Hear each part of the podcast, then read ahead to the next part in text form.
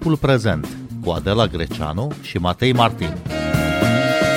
Podcast ascultat de Ascendis, creator de cultură organizațională.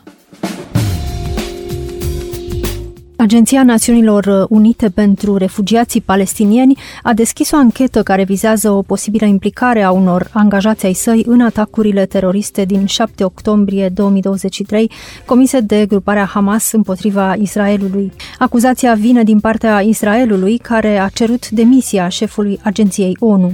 Mai multe state și-au anunțat uh, suspendarea finanțării pentru această agenție care acționează în sprijinul refugiaților palestinieni. Curtea Internațională de de Justiție s-a pronunțat asupra acuzației aduse de Africa de Sud că Israelul comite genocid în Gaza. Curtea de la Haga i-a cerut Israelului să-și împiedice trupele să comită genocid, să protejeze populația și să permită ajutoarelor umanitare să intre în fâșia Gaza. Vorbim astăzi despre evoluțiile în războiul dintre Israel și Hamas și despre contextul regional tensionat. Bine v-am găsit! Noi suntem Adela Greceanu și Matei Martin și invitatul nostru este jurnalistul profesorul Cătălin Gomboș, specializat în Orientul Mijlociu. Bună seara, bun venit la Radio România Cultural. Bună seara. A fost o surpriză acuzația Israelului că unii dintre angajații Agenției Națiunilor Unite pentru Refugiații Palestinieni au fost implicați în atacul Hamas din 7 octombrie? Nu cred că este chiar o surpriză totală, pentru că uh, Israelul a acuzat uh, de mult timp uh, agenții ale ONU și în special această agenție pentru refugiați care este extrem de prezentă în regiune și în uh, Gaza și are mii de angajați, de uh, complicitate cu uh, grupări ca Hamasul. Să ne amintim doar uh, nenumăratele discuții care au fost uh, de-a lungul uh, anilor uh, cu privire la uh, baze Hamas formate sub uh, acele uh, școli ONU sau uh, uh centre ONU uh, pentru destinate uh, refugiaților. Deci nu este o surpriză uh, totală, dar impactul ei, uh, impactul acestei acuzații care se pare că de data aceasta a fost însoțită și de niște probe, încă nu au fost făcute publice, dar probele au fost date mai departe partenerilor Israelului, în primul rând Statele Unite, care după aceea se pare că au discutat și cu aliați de-ai lor occidentali. Se pare că aceste probe sunt suficient de convingătoare de data aceasta. Este denotată însă că uh, avem de-a face cu o reacție împotriva Agenției pentru Refugiați Palestinieni în ansamblul uh, său, uh, iar din punct de vedere uh, numeric, uh,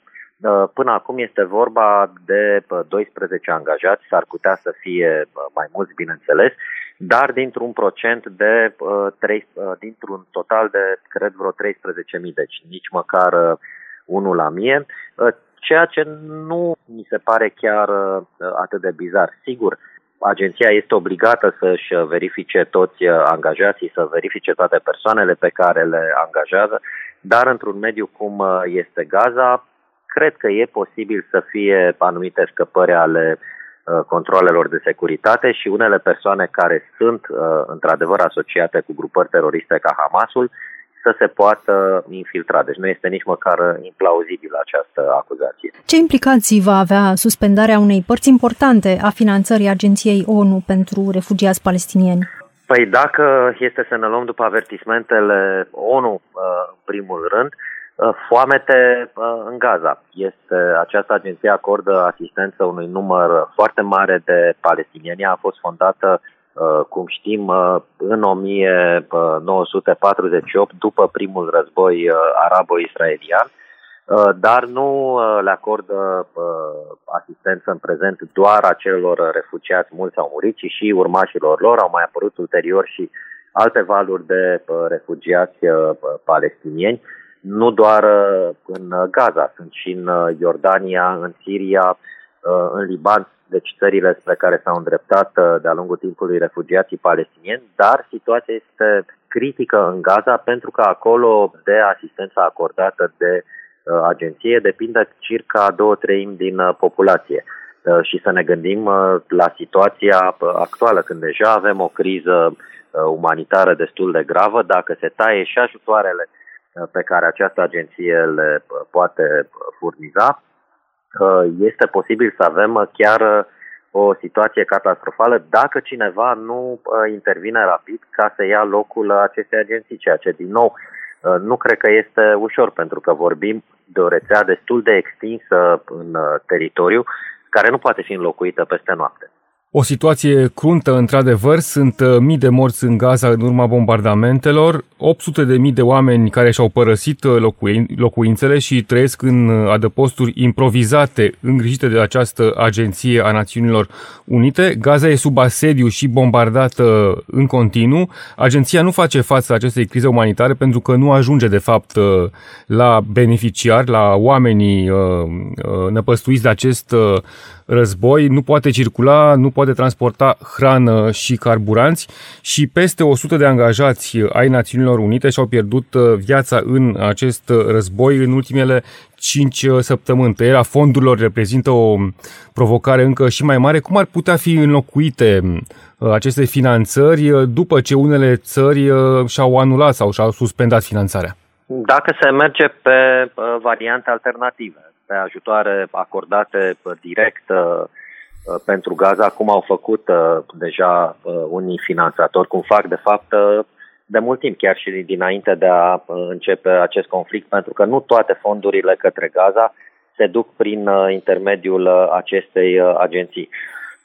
Și, în primul rând, vor fi așteptări de la statele arabe, ca de obicei, mai ales de la statele arabe din Golf, care au bani Uh, și care în mod uh, tradițional a oferit o oarecare uh, finanțare mai mică sau mai mare palestinienilor în general. Și chiar și în Gaza, numai că aici au fost probleme pentru că au existat nu doar suspiciuni, ci și dovezi că o parte din banii respectivi au ajuns direct la Hamas și au ajutat la finanțarea acestei organizații. Sunt banii care vin de la Uniunea Europeană dar uh, marea problemă în acest moment este că Gaza este sub uh, asediu, este sub uh, o blocadă, este un război, ajutoarele pătrund greu, acolo am văzut cât de uh, complicat este ca un convoi să primească ok-ul să intre uh, în Gaza pentru că trebuie verificat, sunt și uh, condițiile uh, de securitate, este vorba și ce anume intră în acel uh, convoi și unde ajung uh, respectivele ajutoare, dacă ajung la populația civilă sau sunt uh, uh, interceptate de uh, Hamas și folosite de militanții acestuia, cum uh, nu de puține ori a zis uh, de altfel uh, Israelul.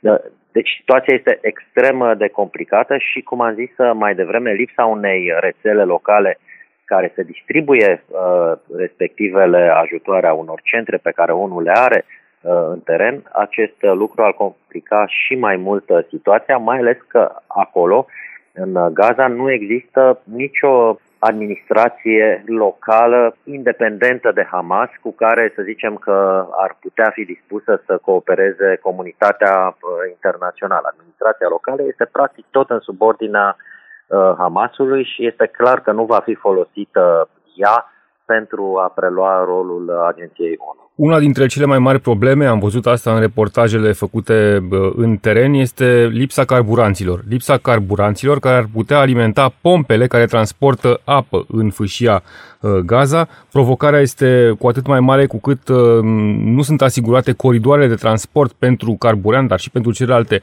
ajutoare. Ce ar putea face Națiunile Unite? Ce pot face alte țări din uh, regiune pentru uh, a asigura totuși uh, fie niște pauze de bombardament, fie niște coridoare, niște rute sigure pentru a transporta ajutoarele acolo unde e nevoie de ele.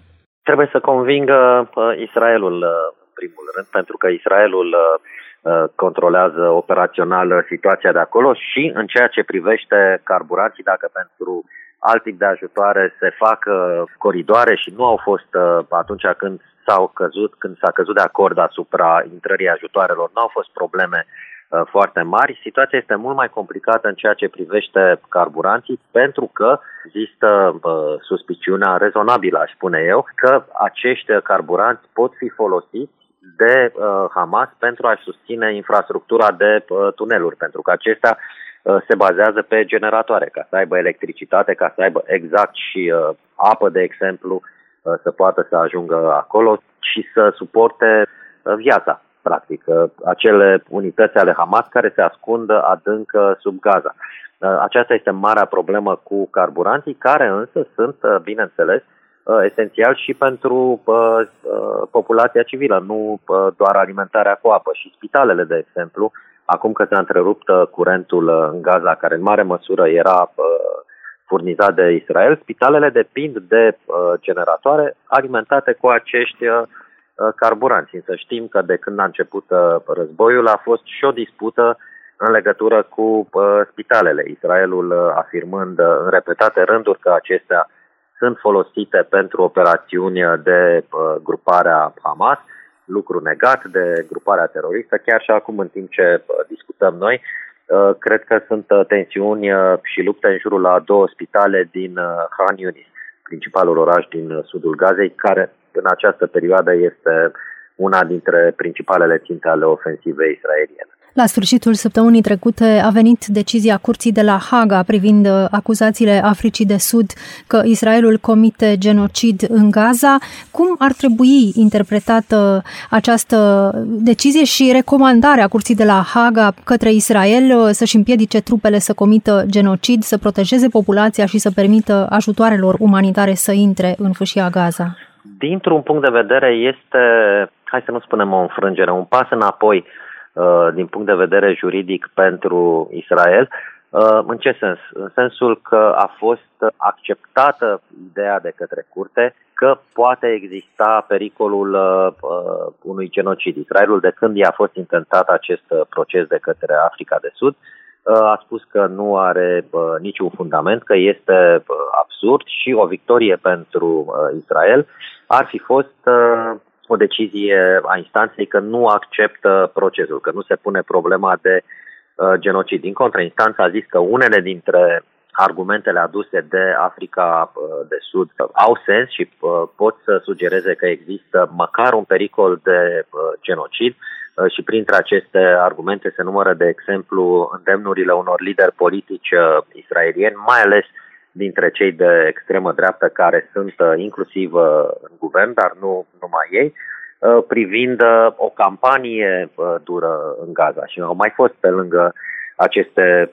declarații și unele mult mai dure care duceau chiar spre îndemnuri care ar putea fi considerate de purificare etnică cumva, de fapt nu purificare etnică, de alungarea populației din Gaza, chiar și în aceste zile. Astăzi sau ieri a fost un, o manifestație în Israel în care miniștrii israelieni au cerut recolonizarea Gazei și aducerea sub administrație israeliană, ceea ce a fost, bineînțeles, interpretat imediat de tabăra cealaltă ca un apel la uh, uh, alungarea populației uh, palestiniene uh, de acolo.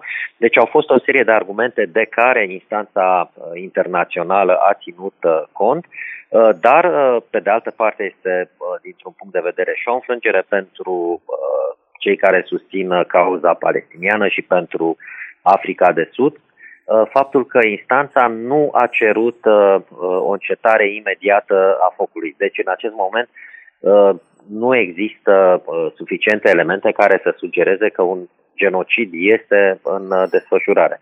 Și Ce tot... va decide însă instanța până la final rămâne de văzut pentru că sunt, uh, s-ar putea să dureze câțiva ani buni acest proces. Și totuși, uh, Cătălin Goboș, uh, instanța recunoaște că războiul pornit de Israel împotriva Hamas are deja unele caracteristici ale unui genocid și cu toate acestea nu a cerut oprirea imediată a războiului. Nu e un paradox aici?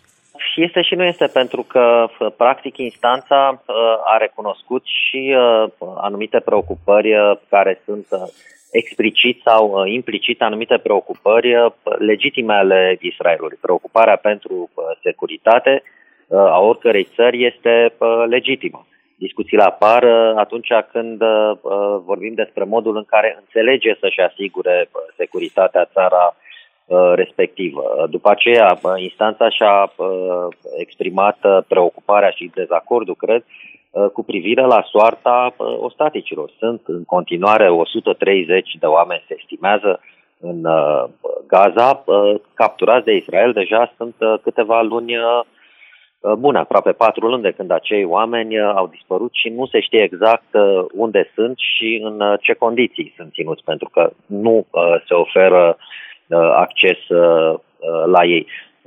Este genul de situație în care este extrem de complicat. Fiecare parte, și acum când zic parte mă refer la palestinieni, nu la gruparea teroristă Hamas, Uh, și la israelieni, fiecare parte are anumite uh, argumente care sunt uh, plauzibile, credibile, are, să zicem, dramul ei de dreptate, dar fiecare parte are și derapaje mai mici sau mai mari. Vedem cumva acest, acest clivaj și în Europa și în Occident. Sunt manifestații pro și contra anti-război peste tot.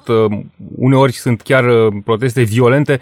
Cum vă explicați că războiul stârnește, provoacă și în Europa? Este, cred că se datorează un pic și societății uh, informaționale, uh, pe de o parte în care suntem acum, informația ajunge uh, mult mai repede și mult uh, mai ușor, dar și uh, tentației uh, care este tot mai puternică în ultimii uh, mulți ani, uh, poate 10 ani, poate mai mult decât atât, de uh, plasare pe uh, baricade a publicului. A uh, dispărut, uh, nu știu, preocuparea pentru uh, nuanțe, pentru a vedea care sunt cauzele, uh, unui conflict, cine are dreptate, ce se poate face pentru a rezolva acest conflict, pentru că dincolo de uh, războiul care este acum în Gaza și de atacul terorist uh, Hamas din 7 octombrie anul trecut, uh, vorbim de un uh, conflict mult uh, mai vechi, un conflict care durează deja de 70 de ani. Vorbim de un proces de pace care a fost uh, abandonat și pe care uh, comunitatea internațională cumva l-a lăsat să fie abandonat, ne intervenind cu presiune asupra părților, proces de pace care poate ar fi dus, sau cu siguranță ar fi dus la evitarea scenariului din ziua de astăzi, dacă ar fi continuat așa cum pornise el la Oslo. Dar după aia, după un timp, guverne Uh, succesive s-au îndepărtat uh, din Israel, s-au îndepărtat tot mai mult uh, de acest proces de pace. Nici palestinienii nu și-au făcut partea lor, în primul rând, pentru că au pierdut controlul palestinienii legitim din punct de vedere ai comunității internaționale. Mă refer la autoritatea palestiniană și la Fatah, au pierdut controlul asupra Gazei și s-a ajuns la această situație. Soluția, din punctul meu de vedere, nu este să ții cu una Uh, dintre tabere, pentru că asta nu va rezolva uh, niciodată nimic, pentru că fiecare are uh, argumentele ei mai mult sau mai puțin legitime, fiecare dintre tabere are morții ei în spate, iar în Orient contează mult acest lucru. Chiar apropo de, ace- de ce ziceam cu morții, îmi spunea cineva de acolo cu mult timp în urmă, într-una din călătoriile mele în regiune, că va fi cu adevărat pace doar la o generație după ce se va trage uh, ultimul glonț, pentru că fiecare a pierdut pe câte uh, cineva. Și atunci este greu să depășești uh, anumite resentimente. Cătălin Gomboș, să ne uităm puțin și la ce se întâmplă în alte zone din uh, Orientul Mijlociu. Trei militari americani au fost uh, uciși și câteva zeci au fost răniți într-un atac cu dronă la o bază americană din nordul Iordaniei. Președintele american uh, Joe Biden acuză grupuri susținute de Iran. Iordania spune că atacul nu a fost pe teritoriul său, ci pe teritoriul sirian, iar Hamas spune că este un mesaj pentru administrația americană acest atac și avertizează că o continuare a agresiunii americano-sioniste în Gaza riscă o explozie regională. Ce semnificație are acest atac în contextul războiului dintre Israel și Hamas? Uh, este vorba de o nouă escaladare uh, a situației. Uh, ține de operațiunile pe care le-au lansat în regiune sau de fapt le-au intensificat pentru că de oprit nu s-au oprit niciodată l-a intensificat uh, în regiune, cu siguranță că în sprijinul uh, Hamasului, diferite uh, grupări pro-iraniene sau aliate cu Iranul. Ne gândim la conflictul nu foarte intens, dar care a izbucnit imediat după cel din Gaza de la granița israeliano-libaneză între forțele israeliene și Hezbollah, care este un proxy al Iranului încă de la fondarea sa la ceea ce se întâmplă în Marea Roșie, unde miliția Houthi a început să lanseze atacuri împotriva traficului naval tot pentru a-i susține pe palestinieni, o miliție care este susținută de Iran și aliată cu acesta și există informații că o parte din atacuri au fost coordonate împreună cu Iranul, dar care nu se află sub controlul Iranului. Și în sfârșit aceste grupări, aceste miliții șiite active în Siria și în Irak, miliții care au, mai ales cele irachiene, Uh, care nu doar că au fost uh, înarmate și uh, antrenate de Iran, deci sunt tot proxy ale acestuia, dar au și o îndelungată tradiție a conflictului cu Statele Unite. În primul rând, în perioada războiului din Irak până în 2010, se pare că aproximativ 700 de americani au fost uciși Uh, și mulți alții răniți într-un val de atacuri, mii de atacuri comise de aceste miliții împotriva intereselor americane.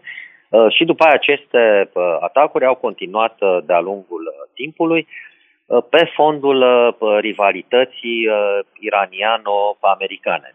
Statele Unite sunt văzute ca un adversar de către Iran și Iranul este întotdeauna fost nemulțumit sau îngrijorat de prezența Statelor Unite în uh, regiune și încearcă să submineze uh, interesele americane și să descurajeze acest, uh, această prezență prin proxy. Statele Unite sunt percepute în același timp și prezentate așa și de propaganda iraniană, iar asta se întâmplă de zeci de ani, ca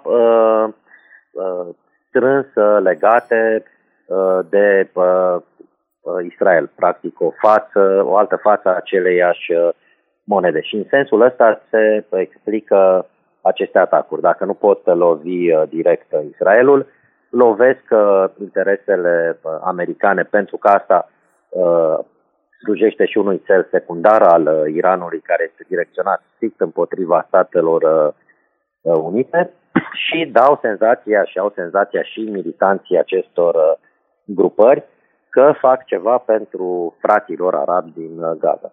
Cătălin Gomboș, ați fost de câteva ori în regiune. Cum este o zi obișnuită, nu una de război, în această zonă de graniță dintre Israel și fâșia Gaza? Ce se întâmplă acolo? Ce tensiuni mocnesc în viața de zi cu zi?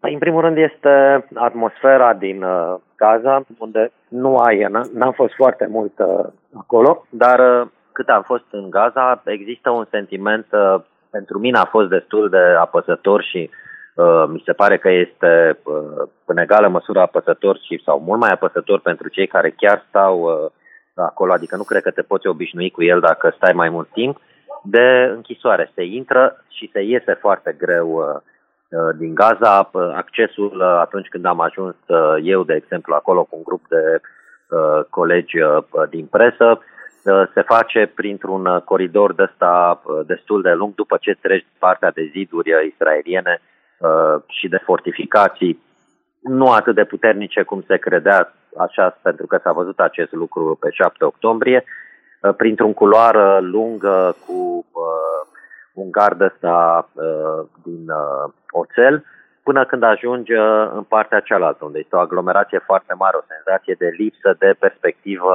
a oamenilor. O apăsare pentru că, uh, uh, dincolo de uh, această blocadă impusă de uh, Israel și de lipsa de perspective uh, și de posibilitate de a ieși de acolo a populației, există și uh, apăsarea uh, tangibilă a Hamasului. Hamasul a controlat uh, Gaza cu o mână de fier. Deci nu se putea discuta pe față, doar se șopta pe la colțuri în Gaza despre ceea ce face Hamas la modul critic. Când mai trecea, ne-au arătat localnici de acolo care ne-au însoțit din când în când câte un personaj de ăsta care trecea pe stradă, un tânăr încruntat cu un aer de ăsta un pic mai ciudat și ne șopteau, ăsta este Hamas sau când treceai pe lângă zona unde își aveau locuințele liderii Hamas. Deci, o situație extrem de apăsătoare, iar dincolo de această presiune psihologică, sunt, erau problemele vieții de zi cu zi. Se întrerupea curentul, apa nu era de cea mai bună calitate, o aglomerație extrem de mare. Conflictul care putea să își arate colții, ca să zic așa, în absolut orice moment. Știu, o situație, una dintre uh, medicii cu care ne-am întâlnit acolo, medici care și întâlnise, își uh, făcuseră studiile în România uh, și lucra în Gaza, m-a contactat la câteva luni după ce am fost acolo Uh, să-mi povestească uh, o situație care se întâmplă, uh, se întâmpla cu regularitate în regiune. A primit într-o noapte un telefon în care i s-a spus vorbește cu toți din bloc, aveți 15 minute să evacuați locuința pentru că urmează să fie bombardată. Deci era un obiectiv identificat drept uh, asociat cu o grupare teroristă de Israel, care în încercarea de a evita pierderi civile uh, a făcut acest, uh, a dat acest telefon. Asta, aceasta este o practică, există și uh, un muzeu dincolo în uh, Cisjordania în care poți să asculti o înregistrare de genul ăsta, deci atât de, nu știu dacă frecventă, dar cunoscută este uh, această practică încât a ajuns uh, și în uh, muzeu. Uh, Uh, și vă dați seama, la miezul nopții să primești cu familia și după aia să vină racheta care ți-a distrus uh, casa pe a ta și pe a tuturor uh, vecinilor, este o tensiune în plus. Deci e foarte dificilă viața în Gaza. Cătălin Gomboș, mulțumim foarte mult pentru această discuție și le recomandăm ascultătorilor noștri cartea Piano Man în Casa Războiului, însemnări din Irak și Afganistan, pe care ați publicat-o la editura Corint. Noi suntem Adela Greceanu și Matei Martin. Puteți asculta timpul prezent și pe site-ul radioromaniacultural.ro, precum și pe platformele de podcast, pe Apple Podcasts și Spotify. Cu bine, pe curând! Música